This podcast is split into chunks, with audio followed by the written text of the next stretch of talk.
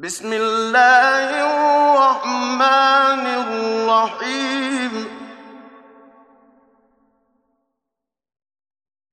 أرأيت الذي يكذب